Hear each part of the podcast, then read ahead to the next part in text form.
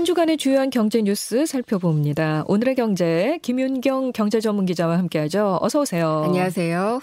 물가가 오르고 또 오르고 이것도 오르고 저것도 오르고 그러고 있는 것 같습니다. 네. 그런데 밀 가격이 지금 상당히 네. 위험한 것 같아요. 전 세계적으로 또 오르고 있다면서요? 네. 작년에 비해서 벌써 70% 정도가 올랐다고 하고요. 최근에 들어서 더 많이 오르고 있는데 두 달 만에 최고치까지 최근에 밀 선물 가격이 올랐습니다.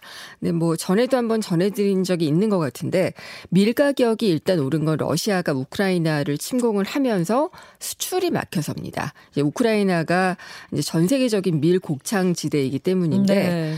여기에다가 2위의 생산국인 인도가 아, 원래는 이제 구원투수 역할을 하려고 했어요. 그러니까 수출을 좀 많이 대신 하겠다라고 했었는데 갑자기 수출을 금지하고 나섰습니다. 그래서 다시 밀 가격이 오를 것이 분명해 보이는데 이 두 나라 합하면은 전 세계 밀 생산량이 4분의 1을 차지를 하고 있거든요. 네네. 네. 근데 인도는 그러면은 왜 갑자기 밀 수출을 금지한다라고 발표를 했느냐? 이제 국제 밀 가격이 많이 상승을 하면서 자신들이 이렇게 퍼줄 때가 아니다. 우리 자국에서도 밀 가격이 많이 오르고 있고 어 그렇기 때문에 이제 수급이 여유가 없어졌기 때문에 어 식량 안보가 위험에 처했다. 이렇게 음. 얘기를 하면서 어 이제 수출 중단을 했습니다. 근데 이제 자국 내 공급도 못 하게 됐는데 이제 남 도와줄 여유는 전혀 없는 거죠. 그래서 가격은 급등을 하게 됐고 어 이제 그 수출 중단을 하게 됐는데 뭐 얼마 전에 인도네시아가 파묘 수출을 중단한 것도 소식을 전해 드린 적이 있는데 이것도 네. 자국 사 정부터 일단 돌봐야 되기 때문입니다. 그래서 결국은 이 식량과 관련돼서 다 자국 먼저 어, 그 생각하게 되는 식량 보호주의가 좀 퍼지고 있는 게 아니냐 이런 상황이 진단이 되고 있습니다. 예. 그 보니까 저희도 전해드린 적이 있는데 인도가 네.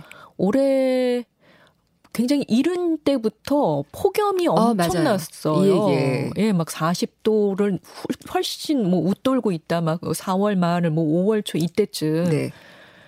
이것도 영향을 미치지 않았을까 네, 당연히. 영향을 미치고 있습니다. 그래서 이 밀 생산량 자체가 줄어들고 있고 그러니까 기후 변화가 가지고 오는 그러니까요. 이런 식량 안보 문제도 상당히 좀 심각한 상황입니다. 예. 유럽 연합에서도 이제 비가 안 오고 계속 이제 가뭄이 져가지고 어, 잘 생산이 안 되고 있다고 하고요. 예. 미국도 마찬가지라고 합니다. 네. 근데 우리나라 같은 경우에 밀을 대부분 이제 해외에서 수입을 하잖아요. 예. 그래서 가격이 이렇게 많이 오르게 되면은 거기에 대해서 취약할 수밖에 없는데 당장 인도의 밀을 수입하는 거는 거의 없고요. 미국과 캐나다, 호주 이쪽에서 주로 수입을 하고 있어서 당장은 걱정이 되지 않지만 항상 문제는 장기화될 때죠. 그렇죠. 예, 그래서 그리고 또 이미 인도 사태 이전부터 오른 밀 가격이 물가를 올리고 있는 것이 확인이 되고 있습니다. 예. 그래서 1년 전과 비교를 하면은 지난달에 소비자 물가 상승률이 4%대였잖아요. 근데 가공식품 가격은 7% 이상 올랐어요.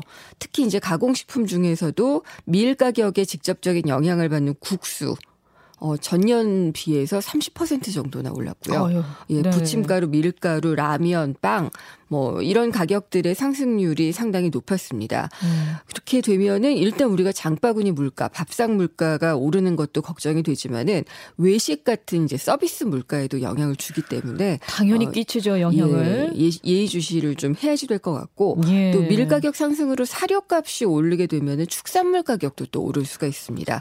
물가 전반에 파급력이 클 것으로 음. 걱정은 되고 있는 상황입니다. 정부도 대책을 마련해야 할 텐데요. 네. 공급과 관련해서도 그렇. 그렇지만 네. 물가를 잡기 위한 정책이 필요한 거죠. 네, 일단은 이제 공급을 잡아야 되니까 어 이 사료나 식품 업체의 원료 구매 자금 금리를 좀 낮춰주고 또 곡물 사료 대체 원료를 확대하는 조치 이런 것들을 취하고 있고요. 어 이번에 추경자 쓸 때도 밀가루 가격 안정 사업 뭐 식품 외식 종합 자금 확대 이런 관련 예산들을 추가로 편성을 하기도 했습니다. 네. 근데 말씀하신 것처럼 이제 물가를 잡으려면은 통화 정책이 또 뒤따르지 않을 수밖에 없는데 이창용 한국은행 총재가 어 최근까지만 해도 금리를 미국처럼 공격적으로 올릴 빅스텝의 가능성이 있느냐 여기에 대해서는 없다라고 이제 분명하게 얘기를 했었는데 어제 기자들이 좀 질문을 했더니 앞으로는 그러니까 지금은 그럴 가능성이 없지만 앞으로는 빅스텝의 가능성이 전혀 없다라고 배제할 수는 없다. 음. 이렇게 얘기를 했어요. 네. 뉘앙스가 좀 다른 건데 달라졌어요. 예, 밀 같은 이제 곡물 원자재 가격 상승이 이제 물가 상승을 가지고 올 것들을 고려할 때 어, 빅스텝의 가능성이 없다고는 말할 수가 없다 이렇게 얘기를 한 것으로 풀이가 됩니다. 네. 그리고 이제 사실 물가를 잡으면서 경기를 이제 침체로 빠지게 하는 경우가 이제 우려가 되는 면이 있는데요. 근데 어쨌든 이게 우리가 이제 그동안의 낮은 금리 또 이제 신용 팽창 이런 것들 때문에 유동성 파티가 한 차례 벌어진 이유기 때문에 경기 주기상으로도 일단 통화는 긴축으로 가야지 될 것이고 어 침체가 어느 정도는 좀 불가피해 보이는 부분이 있는데 그래도 정책의 우선순위를 상황에 잘 맞게 좀 판단을 하는 게 필요할 것 같습니다. 네. 그런데 반갑다고 해야 할 부분인지 모르겠는데요. 네. 소비가 또 호황을 보일 조짐이 있다면서요. 회식 혹시 좋아하세요? 회식이요? 예, 저녁 회식. 아, 저녁 회식이요? 예. 요즘에는 저녁 회식은 전혀 생각도 안 합니다. 아침에 그랬죠. 일찍 와야 되니까. 아, 예, 예. 예. 근데 이제 저녁 낮에는 회식... 좋습니다.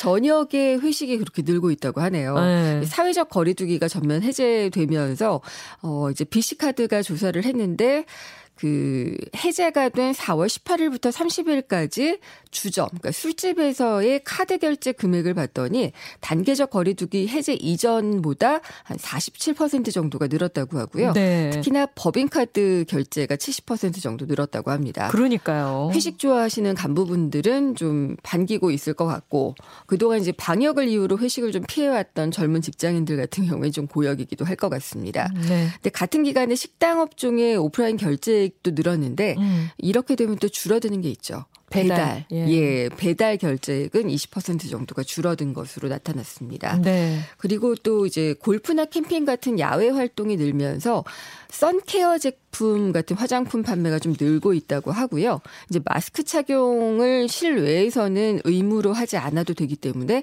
색조 화장품 판매도 좀 늘고 있다고 합니다. 음. 그리고 또 하나 이제 좀 눈에 띄는 것이 대형 콘서트나 페스티벌 이런 것들에 대한 이제 관람 수요가 늘어나고 있는 건데요.